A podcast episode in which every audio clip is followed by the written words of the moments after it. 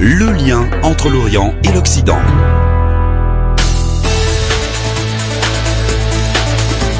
Radio Orient présente Pluriel. Pluriel animé par Loïc Barrière. L'invité de Pluriel est François Asselineau, président de l'UPR, tête de liste en Ile-de-France pour les élections régionales du 6 et 13 décembre. Bonsoir. Bonsoir. Euh, François Asselineau, l'UPR veut sortir de l'euro, de l'Union européenne et de l'OTAN. Alors quel sens vous donnez à ce programme dans une élection locale euh, comme les élections régionales? Quel est l'enjeu du scrutin pour votre parti, François Asselineau? Alors il y a deux types d'enjeux. Il y a un enjeu local, un enjeu régional, effectivement, et donc euh, nous avons un programme euh, que l'on a commencé à présenter et au cours de la campagne qui s'ouvre que nous allons présenter, un programme qui touche à des choses qui concernent les, gens au quotidien, hein, que ce soit sur euh, les lycées, que ce soit sur les grands travaux, que ce soit sur la sécurité, que ce soit sur l'agriculture, que ce soit sur l'aide, le soutien à la formation professionnelle, enfin toutes ces compétences qui relèvent de la région. Donc ça, c'est un premier point. Et puis un deuxième, euh, un deuxième point, c'est euh, les grands débats nationaux. Parce que vous savez, euh, beaucoup d'électeurs, quand ils vont voter, ils n'ont pas sous le nez le programme régional. Hein. beaucoup d'électeurs, ils vont voter un petit peu par euh, comment dirais-je par tradition, par euh, peut-être par irréflexion parfois. Ils ont l'habitude de voter pour le PS, et ben ils vont voter PS. Ils ont l'habitude de voter pour l'UMP, ben ils vont voter les Républicains. Et puis ils ont l'habitude de voter pour le Front National, ils vont voter pour le Front National, etc. Et puis il y en a beaucoup et de plus en plus qui euh, n'ont plus envie du tout de voter parce qu'ils ne comprennent plus rien à ce qui se passe et ils voient que la situation s'aggrave. Et eux, ils vont s'abstenir. Avec une difficulté supplémentaire, c'est que l'élection aura lieu au mois de décembre. Ça arrive très peu dans dans, l'histoire euh, des élections. D'habitude, on vote plutôt au mois d'avril, au mois de mai. C'est exact. Alors il y avait eu quand même l'élection présidentielle en 1965. La première élection présidentielle au suffrage universel avait eu lieu en, euh, décembre 65. Mais effectivement, du fait que, euh, vous savez pourquoi C'est parce que Georges Pompidou est mort le 2 avril 1974. Donc depuis ce moment-là, les élections présidentielles se situent au mois de, mai et les élections législatives sont, dans la foulée. Alors effectivement, il y a un élément complémentaire, c'est que ce sont des élections régionales dont les enjeux sont pas très bien perçus par les électeurs. Et ce sont les dimanches 6 et 13 décembre. Ce sont des dimanches où les gens font leurs courses, puisque vous savez qu'à cette période de l'année, en général, tous les grands magasins sont ouverts euh, pour faire les courses de Noël. Donc, euh, il y a, il y a un risque euh, significatif d'abstention. il n'y avait pas besoin de ça, j'allais dire, pour que déjà les gens s'abstiennent, parce que vous savez que à chacune des élections désormais, le taux d'abstention augmente considérablement. Et pourquoi est-ce qu'il augmente? Parce que les Français, quand ils votent à droite ou quand ils votent à gauche, ils ont en fait, au bout du compte, la même politique. Voilà. Alors il y a quelques personnes qui se réfugient dans le vote du Front National. Tout est fait d'ailleurs pour les inviter à voter Front National. C'est pas du tout un parti d'opposition, le Front National. C'est une opposition pour rigoler. Euh, Madame Le Pen, elle passe sur absolument tous les médias de grande diffusion. Madame Le Pen a été reçue en très grande, en grande pompe aux États-Unis d'Amérique, à New York, par le magazine Time, etc.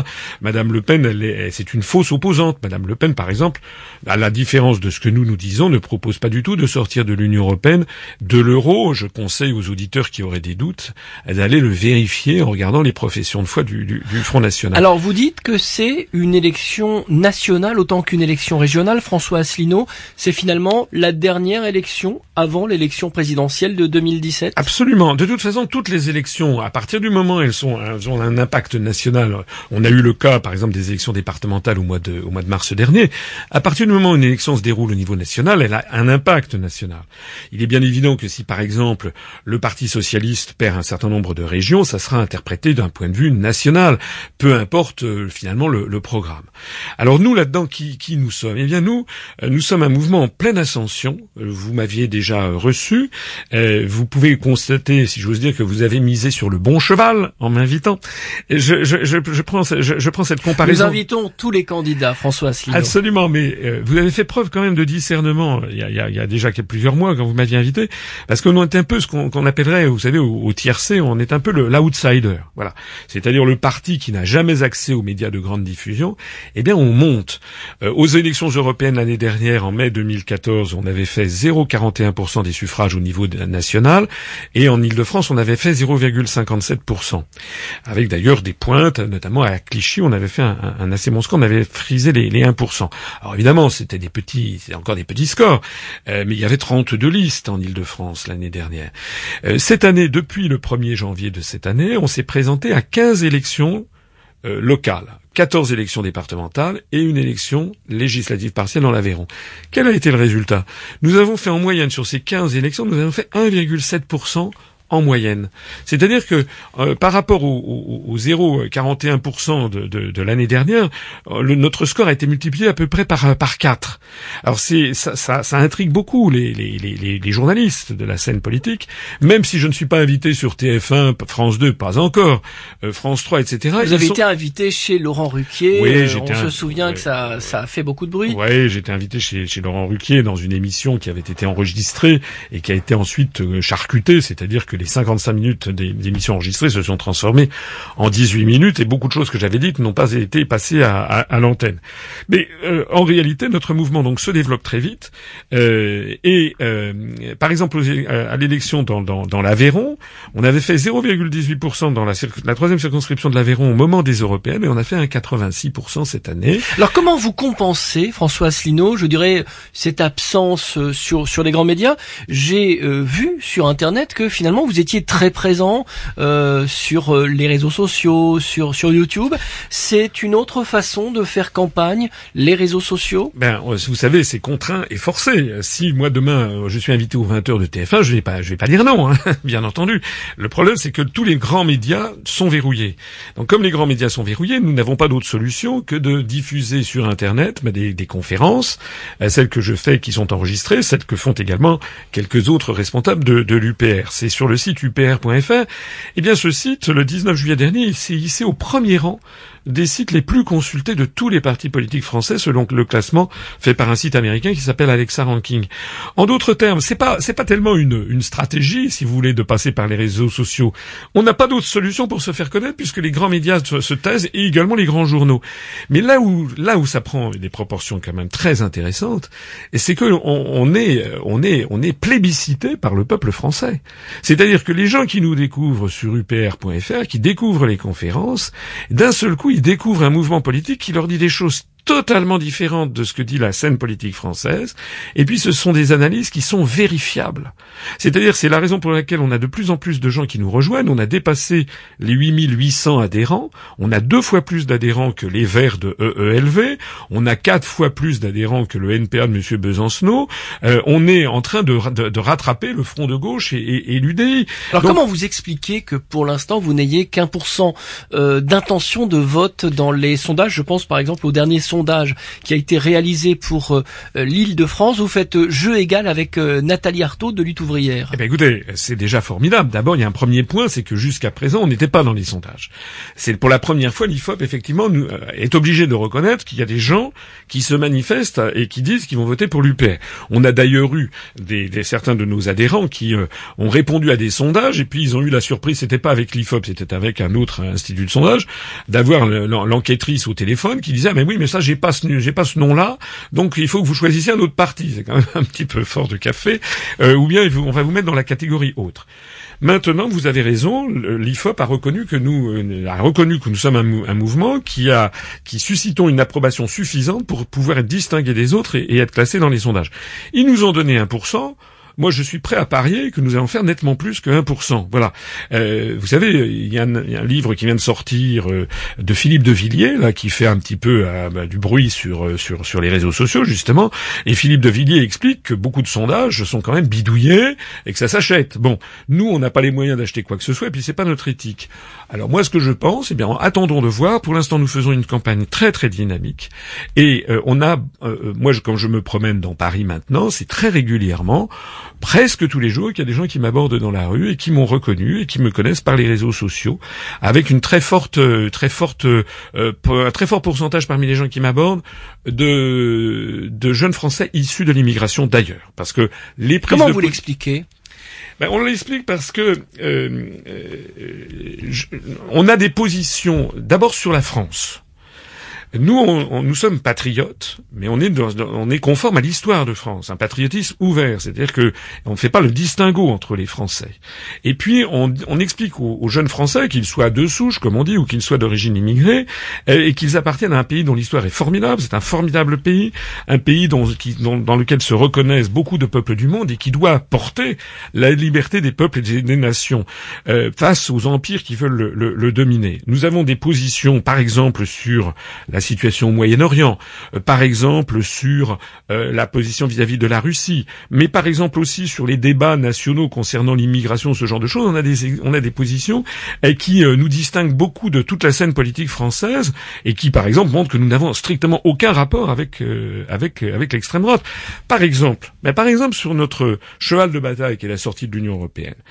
Les autres partis politiques disent si vous voulez sortir de l'Union européenne, c'est que vous êtes, vous voulez refermer la France sur elle-même et que vous êtes xénophobe. On dit tout le contraire.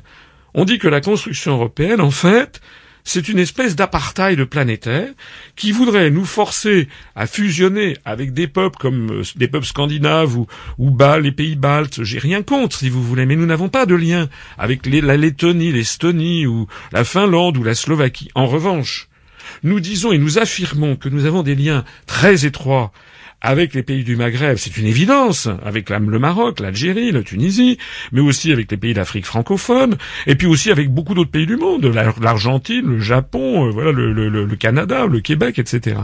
Et euh, nous disons donc que sortir de l'Union européenne et de l'OTAN, c'est sortir de la gangue qui nous place sous la tutelle de Washington, et renouer avec une politique mondiale. Par exemple, la grande politique arabe du général de Gaulle. Et eh bien ça, c'est, tout ce discours, c'est un discours dans lequel se reconnaissent beaucoup de Français, de jeunes, et notamment de jeunes Français issus de l'immigration. Euh, François Asselineau, tout à l'heure, parmi les thèmes que vous avez évoqués, j'ai noté l'agriculture. Vous parlez de l'agriculture aujourd'hui, or, euh, on a le sentiment aujourd'hui que les agriculteurs dépendent totalement euh, des subventions de l'Union européenne. Si vous sortiez et vous arriviez à faire sortir la France de l'Union européenne, est-ce que ça n'entraînerait pas la, la, ruine des paysans français? C'est exactement le contraire qui est vrai. Vous savez que actuellement les agriculteurs c'est une catastrophe.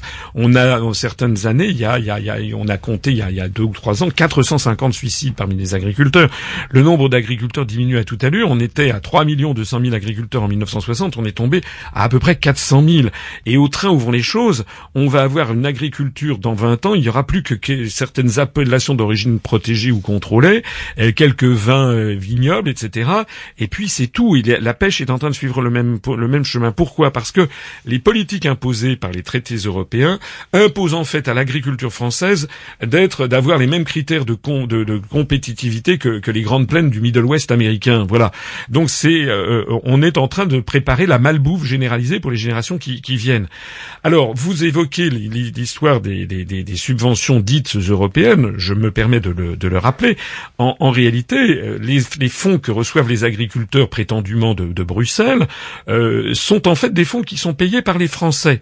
Parce que chaque année, la France verse, excusez-moi de citer des chiffres, mais c'est des chiffres d'ailleurs très très importants, qui dépassent l'imagination, euh, chaque année, la France verse 23 milliards d'euros à Bruxelles, à la Commission européenne, et la Commission européenne, dans les mois qui suivent, nous en restitue par petits morceaux, sous forme de politique agricole, sous forme de fonds pour le développement régional, sous forme d'aide à la recherche, sous forme d'aide aux associations, sous forme d'aide aux offices du tourisme, etc.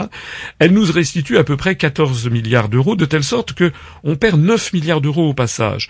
Donc nous, ce que nous disons, c'est qu'une fois que nous serons sortis de l'Union européenne, eh bien, nous, nous attribuerons les mêmes subventions, mais cette fois-ci, ce sera avec le drapeau bleu-blanc-rouge de la République française, on passera pas par le truchement de l'Union européenne qui nous met le drapeau bleu aux étoiles d'or, le, drapeau de la Sainte Vierge. Et puis on aura 9 milliards d'euros supplémentaires pour faire du logement social, diminuer certaines euh, taxes, notamment pour les pour les TPE et les PME, euh, pour favoriser l'emploi, euh, développer également des relations avec les pays du Sud. Vous savez, c'est très injuste cette histoire. Parce que l'argent que la France verse à Bruxelles, elle est prélevée, par exemple, sur les droits de douane qui, lorsque des pays, des produits fabriqués à l'extérieur de l'Union européenne arrivent en France. Par exemple, vous achetez un téléphone portable qui est fabriqué au Vietnam. Il, il subit des droits de douane à l'arrivée euh, au Havre, dans le conteneur, et ensuite ces droits de douane, ils vont être facturés évidemment au consommateur final. Bon, qu'est-ce que ça veut dire? Mais ça veut dire que beaucoup de Français vivant en France, mais aussi des travailleurs immigrés qui vivent en France, eh bien ils vont payer ces droits de douane, donc on va leur prélever des ressources qui vont aller abonder le budget européen, et avec ce budget européen, on donne actuellement 200 fois plus d'argent à chaque habitant résidant par exemple en Lituanie ou en Slovaquie plutôt qu'à chaque habitant vivant au Maroc ou en Tunisie ou au Sénégal ou au Mali. Je ne sais pas si vous vous rendez compte, je n'ai rien contre l'idée d'aider des pays, mais notre intérêt bien compris, l'intérêt de la France, c'est aussi l'intérêt des pays du Sud. Et, puis c'est également conforme à la justice. C'est que les pays du Sud, ceux que j'ai cités, notamment les pays du Sahel, ont beaucoup plus besoin de transferts financiers que les pays euh, de, l'Est européen. Donc on a une espèce de, construction politique qui fonctionne sur des schémas que les gens ne comprennent pas. C'est compliqué, hein, bien entendu. Mais en réalité, on en arrive à une espèce de, subvention à rebours, si vous voulez, vis-à-vis des pays de, l'Est européen. Euh, François Asselineau, je vais vous ramener vers les élections régionales. Qu'est-ce que vous pensez de la gestion de la majorité de gauche sortante? Écoutez, nous on a, euh, ça serait, ça nécessiterait des, ça nécessiterait des, heures et des heures d'examen. Euh, ce que nous nous proposons, que ce soit en Ile-de-France ou dans les autres régions, parce que j'ai oublié quand même de préciser un élément important, c'est que nous nous présentons dans toutes les régions de France, à la seule exception de la Corse, et on se présente également à l'île de la Réunion, de telle sorte qu'on se présente dans 13 régions, ce qui représente le petit tour de force de présenter 1969 candidates et candidats. Il y a très peu de partis politiques qui peuvent le faire. Donc, dans, toutes les régions, en Ile-de-France par exemple, mais ailleurs, ce que nous nous proposons dans notre programme, c'est déjà de commencer par un grand audit, qui sera fait de l'état de la dette, de la dette de la région, des dépenses qui sont faites, également par exemple du fonctionnement interne euh, des régions, euh, nous nous proposons de façon euh, générale que on devrait diviser par deux le nombre de conseillers régionaux. Nous estimons également qu'il faut tailler dans le vif de tout, de tout ce qui est superflu. Par exemple, euh, les, les cabinets, vous savez, tous les cons, les présidents, les présidents délégués, etc., puisque les, les, les socialistes viennent de créer un, un, peu de présidents délégués, ont tous maintenant leur cabinet, leur voiture de fonction, etc., etc. Nous, il y a aussi des, des frais de transport, des frais de voyage, etc. Nous, on veut mettre là-dedans un grand coup de projecteur et puis tailler dans le vif parce qu'il y a quand même des gens qui vivent dans, dans, dans un certain fromage. Hein. Nous, tenu de la situation politique, économique et sociale, vous avez vu que le chômage a encore battu des records. Compte tenu de ça, il faut faire preuve, il faut être impeccable dans la gestion publique. Voilà. Donc moi, ce que je veux, c'est que si on arrive à la région en Ile-de-France, ben on fera ça. On examinera ça. Éventuellement, on portera plainte si on découvre qu'il y, a des choses qui ne vont pas. On rendra public les rapports de la Chambre régionale des comptes. Et puis, on passera au peigne fin toutes les politiques qui sont menées, toutes les politiques publiques. Voilà. Nous, on a le sentiment, par exemple, qu'il faut mettre un coup de, un coup de, un coup de, un, grand coup sur euh, les, comment dirais-je, le logement social il y a, des problèmes de logements sociaux effarants en Ile-de-France, donc il faut, aller de l'avant là-dessus. Euh, nous, on veut, sur les très grands travaux, euh, avoir recours, c'est un peu le leitmotiv de notre mouvement, c'est développer le recours à la démocratie euh, locale. Donc, par exemple, sur les projets du Grand Paris ou sur les projets de Jeux Olympiques, par exemple, en je ne sais plus quelle année, nous, on voudrait qu'il y ait un grand débat et puis que ce soit les franciliens et qui s'exprime par un par un suffrage. C'est pas seulement uniquement en Île-de-France. Hein. On a des projets, par exemple, dans le pays de la région Pays de la Loire, il y a le, le, le projet d'aéroport de, de, Notre-Dame-des-Landes. Dans le projet, les nouvelles lignes TGV, par exemple. Les lignes TGV, par exemple, en Aquitaine, on, on dit, bah, ce sont quand même, on va demander l'avis des populations. À l'île de la Réunion, vous avez un projet d'une ligne, d'une route pour aller de Saint-Denis de la Réunion euh, au, au, port. Il faut contourner ce qui s'appelle la montagne, une espèce de montagne qui tombe à pic dans l'océan Indien. Il y a un projet d'une construction de route de 13 km qui va coûter 1 milliard 300 millions d'euros, avec évidemment des augmentations phénoménales d'impôts d'impôts locaux. Alors sur place, par exemple, eh ben ça c'est une levée de bouclier. Eh ben nous nous disons, euh, alors Monsieur Manuel Valls est allé sur place euh, et puis il a soutenu ce projet qui est soutenu par Bouygues et, Vinci, bien entendu. Bon, nous on se méfie de ce genre de projet. Vous venez de, citer euh, deux sociétés de, de construction. Vous avez le sentiment parfois que certains travaux sont décidés pour des raisons qui ne sont pas forcément de l'ordre de l'intérêt public C'est vous qui l'avez dit. Je hein. vous pose la question. Écoutez, moi je crois que au train où on est. Il faut faire preuve de, de, de, prudence dans la gestion publique et il faut faire preuve pour ces grands travaux qui sont qui ont un impact majeur sur l'environnement, un impact majeur sur les finances publiques, un impact majeur sur les impôts locaux. Et puis, euh, force de constater, c'est ce que vous avez à l'esprit, bien sûr, beaucoup de gens, euh, des rumeurs circulent sur des sur des dessous de table, etc. Il faut tout clarifier. Alors c'est vrai que peut-être, en disant ça, je, je ne me mets peut-être pas forcément en position d'être d'être très très très apprécié par les grands groupe en question, mais il faut quand même clarifier ces histoires. Ça va, les ronds-points, par exemple, on commence à en avoir assez des ronds-points un petit peu partout, qui fleurissent partout. Il faut que les populations soient les premières à décider de ce qu'elles veulent. François Assolino, le candidat de l'UPR en région Aquitaine, affirme que l'aménagement du territoire sera la pierre angulaire de, de l'action du Conseil régional. Euh, les autres candidats mettent l'accent sur les transports. Pour vous, euh, il y a d'abord l'aménagement du territoire. Je parle des autres candidats euh, d'autres partis politiques. Oui, ça dépend des régions. C'est vrai qu'en Aquitaine, effectivement, il y a le projet de ligne à grande vitesse qui est très important. Bon, donc c'est vrai que de ce point de vue-là, il, il a raison, William Douai a raison d'insister là-dessus. De la même façon, par exemple, qu'à La Réunion, j'en parlais, c'est sur la grande route du littoral. Nous, ici, en Ile-de-France, on va plutôt parler du projet du Grand Paris ou du projet, euh, du projet des Jeux Olympiques. Mais nous, on veut revenir à des fondamentaux sur ce dont les, les franciliens, ils ont, ils ont besoin. Nous voulons aussi, euh, j'insiste, il y a toute une autre série d'autres sujets qui sont importants et toute une autre de, sujets importants. Par exemple, on parlait de l'agriculture. On a un projet qui est d'essayer de développer les amas. On va en parler juste après la pause. Euh, François Asselineau, je rappelle que vous êtes le président de l'UPR, tête de liste en Ile-de-France aux élections régionales du 6 et 13 décembre. On se retrouve dans quelques instants.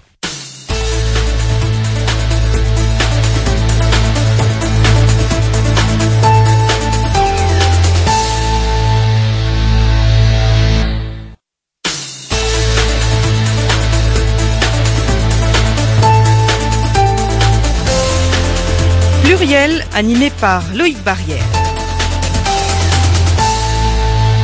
Retour sur le plateau de Pluriel avec François Asselineau, président de l'UPR, tête de liste en Ile-de-France aux élections régionales du 6 et 13 décembre.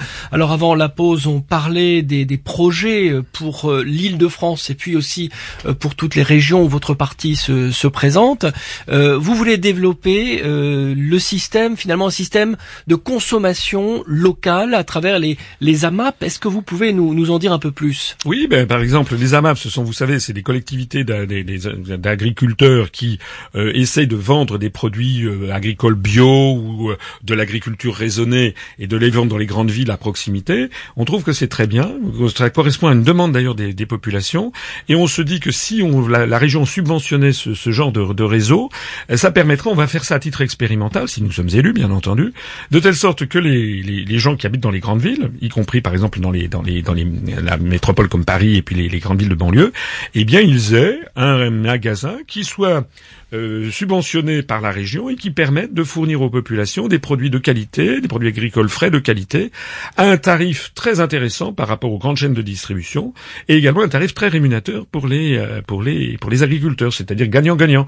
C'est-à-dire que la marge prise par les réseaux de distribution, eh bien là serait en fait annihilée et donc les, les, les agriculteurs vendraient meilleur marché qu'aux grandes chaînes de distribution et les acheteurs achèteraient meilleur marché du fait qu'il n'y aurait pas une marge importante. Parce que ce qui coûte cher finalement, ce sont les intermédiaires dans, dans la consommation Bien sûr, la politique agricole, on en parlait tout à l'heure.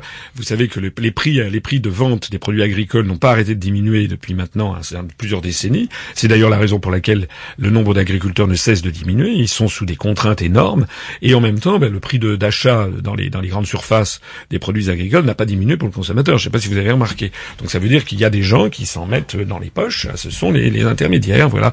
Alors on part pas en guerre contre les grandes chaînes de distribution. Elles ont leur, elles ont leur utilité, bien entendu. On va pas, euh, le, mais on, sur un sujet comme celui-ci qui touche vraiment à la santé publique euh, et qui est une vraie demande des, des, des, des citoyens, on pense qu'on doit, on a quelque chose qui peut permettre à la fois d'aider les, les, consommateurs et puis les, les, agriculteurs. On a beaucoup d'autres projets, hein, on se focalise là-dessus. Mais... François Asselineau, euh, pour aider les entreprises locales, vous dites qu'il faut en passer par des aides et des commandes publiques.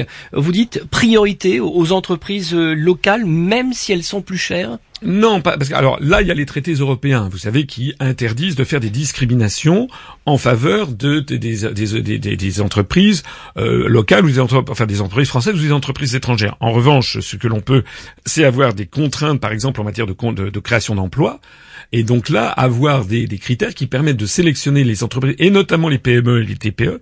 On veut mettre le, un, un, un, le paquet, si je peux dire, sur les, les, les PME, les artisans. Et les... Vous savez que c'est l'artisanat qui est le premier employeur de France, qui crée encore un certain nombre d'emplois. Hein, on sait que la meilleure façon d'avoir un emploi à notre époque, c'est souvent ben, de prendre ce qu'on appelle les métiers en tension, par exemple électricien, euh, euh couvreur zingueur, ou alors pâtissier, etc. Vous avez ces métiers qui, qui permettent euh, que, que l'apprentissage euh, euh, permet d'avoir d'atteindre, euh, c'est là où on a beaucoup plus la possibilité de trouver des emplois durables que, que malheureusement dans toutes les autres voies qui sont qui sont bouchées. Alors qu'est-ce qu'ils vous disent ces artisans? Ils vous disent euh, j'aimerais embaucher mais je ne peux pas. qu'est-ce que vous bah, leur dites bah, si vous êtes président de la région Île-de-France? Bah, je, je pourrais leur dire qu'on essaiera de les aider, on fera des aides spéciales pour eux, on essaiera également d'aider les, les filières de l'apprentissage. Naturellement, ce que l'on ne pourra pas faire parce que ça n'est pas dans le pouvoir d'une région, c'est de diminuer par exemple les taxes les taxes euh, d'État, si vous voulez, la, TVA, les, les URSAF, etc. Ça, malheureusement, ça n'est pas dans notre dans notre champ de compétences d'une région, mais ce que nous pensons, c'est que effectivement, si on veut essayer de limiter la casse en matière d'emploi, c'est là, c'est tout qu'il faut favoriser. On va pas dire, attention, on n'est pas un mouvement, euh, comment dirais-je, démago, hein, démagogue. On va pas dire qu'on va créer de l'emploi, parce que l'emploi, ça se crée comment? Au niveau macroéconomique, comme on dit, c'est au niveau de la nation.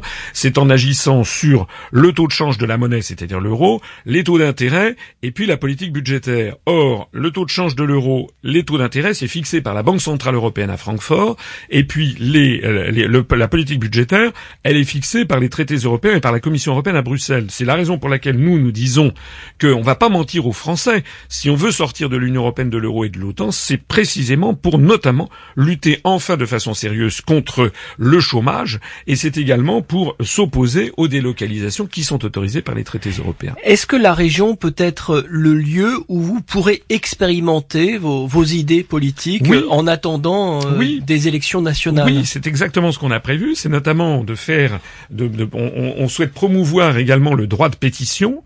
Et si on arrive à avoir plus de 1% de pétition sur par rapport à la population, c'est-à-dire pour les, en Ile-de-France, il, y a 12 millions de, il y a 12 millions d'habitants à peu près, ça fait 120 000. Si on a des pétitions de 120 000 personnes, eh bien la, la, région pourrait se faire le porte-parole auprès des, des, pouvoirs publics nationaux des préoccupations de la de la population. Je pense par exemple euh, au, fameux traité transatlantique, n'est-ce pas? Euh, Le traité transatlantique était en train d'être négocié euh, entre les États-Unis et la Commission européenne dans le dos des Français. De plus en plus de Français commencent à avoir la puce à l'oreille sur cette affaire. C'est totalement inadmissible. Vous avez vu qu'il y a une pétition qui a recueilli plus de 3 300 000 signatures qui a été déposée à la Commission européenne. Elle, elle a mis ça au panier. C'est inadmissible. Il faut que la France et que le, le, le, le, gouvernement français tape du poing sur la table sur cette affaire, mette un coup d'arrêt à ces négociations sur le, sur le TAFTA, le traité transatlantique. Alors François Asselineau, pour l'instant, vous n'avez pas évoqué la question des, des transports en, en Ile-de-France. France. Pourquoi les transports en commun fonctionnent-ils euh, si mal en, en Ile-de-France Est-ce que c'est la fatalité? Est-ce que c'est un problème de gestion, d'organisation? Je crois qu'il y a un problème d'organisation de, générale de la, de la région. C'est vrai que c'est pas nouveau que euh, Paris et, et, la région parisienne euh, phagocytent une grande partie de la, de, de comment dirais-je, de, euh, des, des sièges sociaux d'entreprise, etc. Donc il y a 12 millions de personnes sur un petit territoire. Je ne suis pas certain, si vous voulez, que les problèmes des, des transports en Ile-de-France soient si différent des problèmes qu'on trouve dans les grandes mégapoles mondiales comme Tokyo, euh, euh, comme Mexico, euh, comme voilà, je, je n'en suis pas, j'en suis pas sûr. Alors nous, nous pensons qu'il faut évidemment améliorer les choses. Il y a un point sur lequel on est, on est tout à fait ferme, c'est que nous sommes tout à fait hostiles au processus de privatisation qui sont en cours. Hein. Il faut savoir à que quoi vous faites allusion? Ben, les, les, TER, par exemple, les, trains, les, trains, les, trains express régionaux, le réseau des TER, normalement à horizon de 2019 être privatisé. Donc nous, notre programme national, et ça, ça sera des applications locales, nous, nous, nous refusons toute privatisation des transports de, par chemin de fer, de la Pour quelle raison? Parce que nous estimons que c'est, euh, on a vu ce qui s'est passé par exemple au Royaume-Uni. Au Royaume-Uni du temps de Thatcher, ils ont privatisé les, les, les, les, les comment dirais-je, les réseaux. Qu'est-ce qui se passe quand vous avez la logique du privé qui arrive Ils ferment les lignes. Hein. Regardez d'ailleurs ce qui se passe, ça n'a rien à voir. Enfin, si ça, ça a beaucoup de choses à voir, mais c'est pas le, c'est pas le fait de le faire, c'est l'aérien. Regardez ce que fait Air France. Air France est sous des contraintes de plus en plus drastiques de, de, de rentabilité. Ils sont en train de fermer des lignes, des lignes entières. Et ça, c'est ce qui, est, c'est déjà ce qui est arrivé avec la SNCF. Si on continue dans la privatisation, on va fermer de plus en plus de lignes, et tout ceci au détriment, eh ben, au détriment des Franciliens. Et avec un projet de, de, de privatisation, le résultat, vous savez ce qui s'est passé au Royaume-Uni? Allez, allez vous balader en Angleterre. Hein. Vous allez voir l'état de délabrement des réseaux, des réseaux ferroviaires, avec d'ailleurs des, des, des, des, des, prix très très élevés. Et des accidents. Et des accidents et des prix et des prix et des prix très élevés. Donc nous, nous nous nous opposons à ceci de la même façon que on veut multiplier le retour au régime municipal dans un certain nombre de, de, de, de grandes villes. Moi, quand j'étais euh, quand j'étais conseiller de Paris, il y a maintenant une dizaine d'années à, à, à, Paris, j'avais été, j'étais en non inscrit, j'avais fait une sensation, j'avais réclamé la remunicipalisation euh, de la régie des eaux parisiennes, euh, parce que ça avait été privatisé, la gestion avait été privée, et privatisée et cédée à, à, à Veolia et, et, à Vivendi. Donc là, vous êtes en phase avec le programme du Front de gauche, François. Mais peut-être, mais le programme du Front de gauche attendez, nous, nous avons, nous avons notre propre programme. Le problème du Front de gauche, c'est que le Front de gauche ne propose pas de sortir de l'Union européenne. Or, les, les, ce système de privatisation rampante de tous les réseaux, réseaux d'adduction d'eau, réseaux d'autoroutes, réseaux, euh, réseaux ferroviaires, etc., découle directement des articles des traités européens, notamment l'article 121, pour être précis, du traité sur le fonctionnement de l'Union européenne, qui fixe les grandes orientations de politique économique. Donc nous, nous avons, euh, vous savez, notre mouvement, c'est un mouvement qui n'est ni à droite ni à gauche. Il a d'ailleurs été classé dans les listes diverses officiellement par le ministère de l'Intérieur. Nous, nous sommes pour la France, et la France, comme disait le général de Gaulle, elle n'est ni de droite ni de gauche. Il y a des bonnes idées à avoir pour tous. Ce que nous, nous voulons, c'est défendre l'intérêt des populations. Voilà. On a pu constater à Paris, après la proposition que j'avais lancée, mais un an après, euh, la, la, la, municipalité de Delanoë avait fini par se ranger à cette idée et avait à remunicipaliser l'eau de Paris. Le résultat, ça a été une, un, un coup d'arrêt à l'augmentation des, des, tarifs. On a vu dans d'autres villes de France, par exemple à Brest, que la remunicipalisation de, de l'eau a permis de baisser les tarifs de l'eau qui, a, qui, qui, qui est servie aux, habitants. C'est quand même bien le, le, moins qu'on puisse faire pour les, pour les, pour les habitants.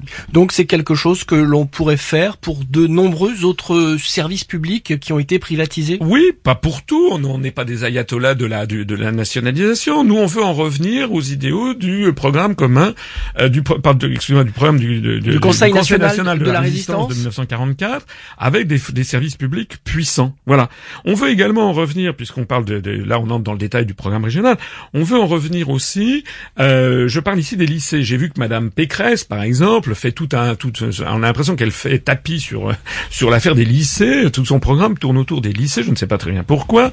Euh, et Madame Pécresse, elle veut installer, par exemple, le Wi-Fi. Euh, je sais pas quoi, le, et le 4G à l'intérieur des lycées. Ben nous, c'est exactement le contraire. Nous, nous disons que nous ne sommes absolument pas d'accord avec cette vision-là, une espèce de, fuite en avant vers le, câblage de tout. On dit non. Pourquoi on dit non? On n'est pas contre Internet. Vous l'avez rappelé tout à l'heure, on utilise, on est les premiers à utiliser les réseaux sociaux. Ce que nous nous disons, c'est qu'il faut en revenir, c'est conforme à notre programme national, il faut en revenir à ce qu'est le rôle de l'État. L'État ne doit pas faire de l'éducation. L'État, il doit faire de l'instruction publique. C'était comme ça que c'était appelé sous la Troisième République. Vous savez, s'il y a des, si imaginez qu'on mette le Wi-Fi dans tous les lycées, ben, qu'est-ce que vont faire les, les, les, les lycéens? Le, le, professeur, il, il, va être complètement débordé dans ses classes. Il aura tous tous les élèves qui seront avec des, des tablettes, etc. Puis d'ailleurs, on peut imaginer euh, que ce soit très utile sur le plan pédagogique. Non, ça, le Wi-Fi, vous pouvez faire des exposés dans la dans la salle de classe. Vous pouvez euh, éventuellement regarder des, des programmes d'anglais sur, sur des tablette. Ça n'est pas conforme à notre vision des choses parce que c'est pas une vision un peu passéiste. Euh, excusez-moi de, de, vous poser la question, non, François. Non, non, non, non, non, non, non, Nous ne sommes pas du tout passifs puisque par exemple, on veut au contraire développer le 4G partout. On veut faciliter l'accès à Internet. Mais pas pour mais, les lycéens. Mais en dehors de la sphère scolaire. Parce que vous savez, euh, regardez autour de vous, tous les jeunes, les, que ce soit même des collégiens, hein, et ils ont, ils ont tous un, un iPhone, une tablette, etc. S'il y avait des cours, ils en apprendraient à leurs profs. Ils savent très bien surfer sur Internet. Ils n'ont pas besoin de l'État pour ce genre de choses. Ils n'ont pas absolument pas besoin. En plus de ça, ça coûterait des sommes folles de faire ces aménagements. Et puis, vous savez très bien, c'est l'obsolescence programmée. On va acheter des, on va acheter pour des millions et des millions d'euros. Puis au bout de deux ans, ça sera à mettre au panier parce que ça sera déjà obsolescent. Non, le rôle de l'État, c'est pas ça. Le rôle des lycées, c'est pas ça. Le rôle de, de l'instruction, c'est pas ça. Ça doit être de donner à tous les élèves, y compris d'abord et avant tout à ceux issus de classes sociales modestes, issus éventuellement des enfants de l'immigration qui ne connaissent pas bien la culture française, leur donner les moyens de savoir bien écrire en français, bien, parce que c'est comme ça qu'ils trouveront un, bel, un emploi. Est-ce que c'est la mission du conseil régional? Finalement, le conseil régional euh, ne s'occupe pas de, de l'aspect pédagogique des cours, vous vous occupez des murs, de, de la construction des lycées. Vous avez raison. Mais euh, par exemple, ce que nous nous proposons, c'est euh, en matière euh, de lycée comme partout, améliorer, la, le, le, comment dirais-je les locaux, accroître partout l'accès aux personnes handicapées, les personnes à mobilité réduite. Il y a encore énormément de choses à faire en France dans tous les services publics et par exemple au lycée également. Mais c'est aussi par exemple, donc nous on refuse d'installer le Wi-Fi dans les dans les dans les lycées. il y en a partout du Wi-Fi. C'est, ça c'est démagogique ce genre de choses. En revanche, ce que nous nous voulons faire, c'est développer les activités périscolaires. Par exemple, en, emmenant des enfants des, des lycées et collèges allez voir le patrimoine historique de la France. Est-ce qu'il y a beaucoup d'enfants, vous savez, en Île-de-France, qui sont issus de milieux défavorisés, qui n'ont jamais vu le château de Versailles, qui ne sont jamais allés au château de Fontainebleau, qui n'ont jamais vu le musée des Coins, euh, euh, le musée de la Renaissance, qui ne sont même sans doute jamais allés euh, au, musée du Louvre. Et puis aussi, ils peuvent aller ailleurs en, en, France. Pourquoi est-ce que la, les régions ne feraient pas justement des voyages, par exemple, pour aller voir les châteaux de la Loire, pour aller voir le Mont Saint-Michel, etc. Pourquoi je vous dis ça? On sait que vous êtes un, un féru d'histoire. Mais, mais vous le montrez dans vos conférences euh, sur Internet. Mais je vous dis ça aussi parce que j'ai vécu à l'étranger, j'ai vécu au Japon, et je vous assure que dans des pays comme la Chine, le Japon, on voit en permanence circuler à travers le pays des étudiants, des collégiens qui ont 14, 15 ans, et à qui on présente justement les beautés de, leur propre pays et l'histoire de leur propre pays. Nous, on veut que les Français, tous les Français, hein, nous sommes tous Français, qu'on soit euh, qu'on soit blanc, noir, jaune, je ne sais pas, qu'on soit euh, catholique, protestant, juif, musulman, confucéen, je ne sais pas quoi, ou, ou tout simplement agnostique ou athée. Nous sommes tous français. On veut que les Français se réapproprient l'histoire de France, parce qu'actuellement tout est fait pour les décérébrer et les placer, les, transformer en consommateurs abétis de production américaine. Qu'est-ce que vous pensez de la baisse du prix du pass Navigo qui a été décidé en, en septembre dernier? C'est une bonne nouvelle pour les usagers? Oui, c'est des bonnes nouvelles, sans doute. Oui, bien sûr, ça fait partie de ce genre de truc un peu démagogique. Nous, si vous voulez, on veut profiter de ces élections pour tirer la réflexion des Français vers le haut, et notamment des auditeurs. Il y a un grand sujet que nous allons être les seuls à évoquer, et qui est le sujet, à mon avis, c'est le sujet le plus grave, le plus fondamental, aucun parti n'en parle. De quoi je veux parler? Eh bien, je veux parler du charcutage des régions qui a eu lieu. Alors, en Ile-de-France, la région Île-de-France n'a pas bougé. Mais, c'est vrai que la région Aquitaine est d'une taille euh, démesurée maintenant. alors la, région Aquitaine maintenant c'est devenu Aquitaine, Poitou, Charentes, Limousin. La région Alsace a fusionné avec Champagne-Ardenne et Lorraine. Euh, on a Auvergne-Rhône-Alpes, on a Picardie, Nord-Pas-de-Calais, etc. Les Français n'ont rien demandé. Hein. D'un seul coup, ça leur est tombé comme ça. C'est tellement vrai d'ailleurs que vous savez qu'il y a actuellement euh, une, comment dirais-je, des, une, une, des réclamations qui ont été portées au Conseil d'État parce que ces, décisions ont été adoptées sans l'accord des, des, des assemblées délibérantes dans les départements concernés. Il ne faut pas totalement exclure, j'y crois pas trop, mais selon certains juristes, il ne faut pas totalement exclure que le Conseil d'État censure totalement cette réforme dite neutre. Ça voudrait dire que les, élections seraient reportées. Bon, je n'y crois pas trop, mais si c'était ça, ça serait une bérésina pour le pour le gouvernement. Alors nous, nous, j'ai fait une conférence qui est en ligne, qui s'appelle d'ailleurs sur les euro-régions. Nous sommes le seul mouvement politique qui expliquons aux Français pourquoi tout ça. Pourquoi est-ce que on fusionne les régions alors que les Français n'ont rien demandé? Pourquoi est-ce que l'on veut fusionner les, petites communes alors que les, les, gens sont très attachés à leur petite commune. C'est pour faire des économies. Mais c'est pas ça, c'est ce qu'on raconte. Mais ça, c'est c'est un conte de fait. On a vu que c'est le contraire qui est vrai. Vous avez vu d'ailleurs, par exemple, en région, euh, j'en prends une au hasard, euh, euh, euh Auvergne-Rhône-Alpes. Bon, ben Auvergne-Rhône-Alpes, pour pas faire de peine aux, élus et, et, aux électeurs, il va y avoir des sessions qui vont se tenir de temps en temps à Lyon, qui sera la nouvelle capitale régionale, puis d'autres qui vont se tenir à Clermont-Ferrand. Un petit peu comme à, à, Bruxelles et Strasbourg voilà, pour l'Union européenne. Et puis il va y avoir des transferts permanents de de, de, fonctionnaires, et puis vous allez avoir un président délégué euh, qui va avoir à peu près la même rémunération, c'est-à-dire qu'au total, c'est un petit peu ce qui s'est passé aussi par la réforme pour les élections départementales, on va très probablement avoir une augmentation des coûts au lieu d'une diminution. Alors pourquoi Pourquoi a-t-on créé ces super régions selon vous? Alors nous, ce que nous expliquons, et je pèse mes mots. Et je, là, je, fais silence un petit peu à la radio parce qu'il faut que les, électeurs m'écoutent. La chose la plus grave, c'est que c'est une politique qui est déterminée depuis par la Commission européenne et par, par Bruxelles. La politique des euro-régions, l'objectif final, je pèse mes mots, c'est progressivement, de façon sournoise, insidieuse, sans que les habitants ne s'en rendent compte, ce qui est prévu, c'est le démembrement des États-nations et notamment de la France. Je pèse mes mots. Si nous ne réagissons pas collectivement, on va assister à quoi? On va assister au fait que maintenant on a des grandes régions à qui on va donner de plus en plus de pouvoir, à qui les pouvoirs publics disent vous devez traiter directement avec Bruxelles, et au bout du processus, eh bien, on dira, mais finalement, il n'y a plus besoin de passer par Paris. Et au bout du processus, c'est la destruction de la République française. Alors certains vont dire, il exagère. Non, j'exagère pas. Regardez ce qui se passe en Espagne avec le problème de la Catalogne ou du Pays Basque. La, Catalogne a essaie de proclamer son indépendance. Je ne sais pas où on va, parce que l'armée espagnole a dit qu'ils allaient intervenir militairement s'il y avait ce genre de choses. C'est des indépendances pour rire d'ailleurs. C'est comme en Écosse. Les Écossais, il y a eu aussi aux dernières élections, euh, euh, comment dirais-je, générales en, Angleterre, au Royaume-Uni, euh, il y a eu tous les, députés écossais sont des députés indépendantistes. Mais indépendantistes, hein, pour rire, ils sont indépendantistes dans le cadre de l'Union européenne. Le leader des, des, indépendantistes écossais, il a dit que si l'Écosse devenait indépendante, vous savez ce qu'il, la première chose qu'il ferait? Il installerait une base de l'OTAN. Je ne sais pas si vous vous rendez compte. La même chose se produit en ce moment en Belgique avec la France, avec la Flandre. Ce que nous nous disons, c'est que si on ne donne pas un coup d'arrêt, si on n'explique pas aux Français ce qui se passe, en réalité, on va vers ce processus sur cinq ou dix ans. Et qui est-ce qui est à l'origine de ce processus? Eh ben, ça a un lien avec la géopolitique mondiale. Ce qui se cache derrière, c'est l'empire euro-atlantiste qui est en train de vouloir démembrer tous les États qui lui Là, résistent. Vous n'êtes pas dans la théorie du complot, François Asselineau? Non, je ne suis pas dans la théorie du complot. Actuellement, regardez ce qui se passe dans le monde. Quelle est l'action menée par Washington et l'OTAN?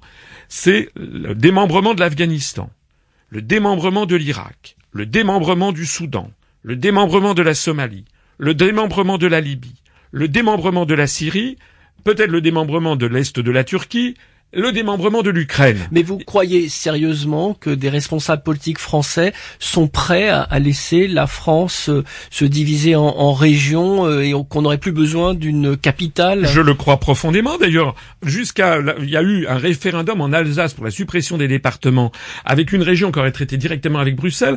Les Alsaciens ont refusé. Ils ont dit non. Désormais, il a été décidé par les, les dirigeants français qu'on allait se passer du référendum. Je ne sais pas si vous vous rendez compte.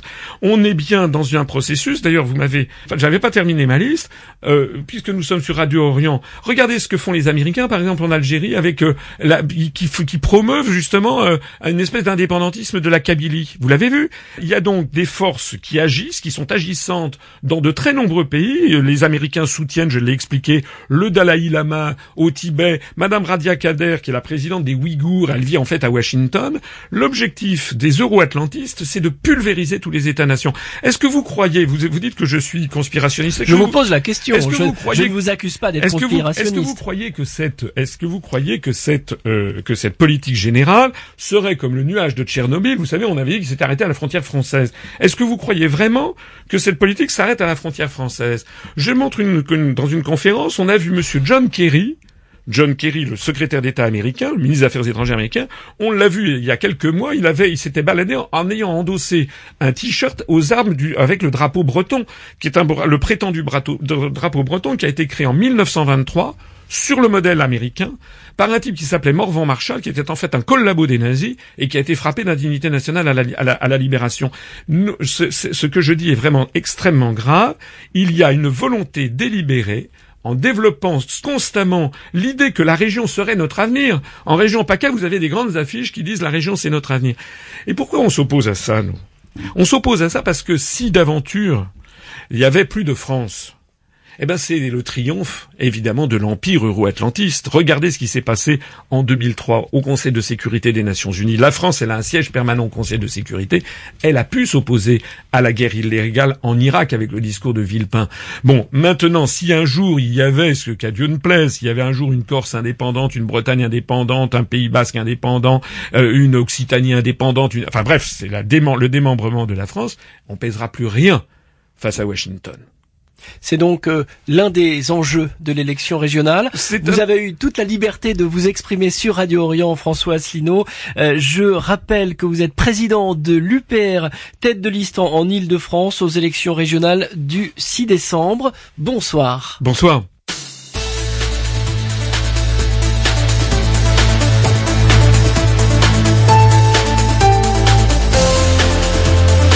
C'était Pluriel, une émission hebdomadaire présentée par Loïc Barrière.